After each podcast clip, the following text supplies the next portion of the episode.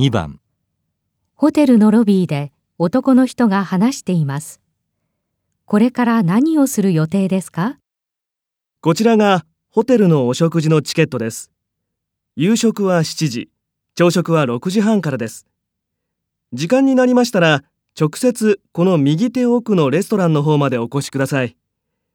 これから皆さん一緒に美術館見学に参りますが、その後、夕食まではお買い物をされたり、ホテルに戻ってお部屋でくつろがれたり、ご自由にお過ごしください。なお、大抵のお店は6時には閉まってしまいますので、お買い物をされる方はお早めに行かれた方がいいかと思います。これから何をする予定ですか？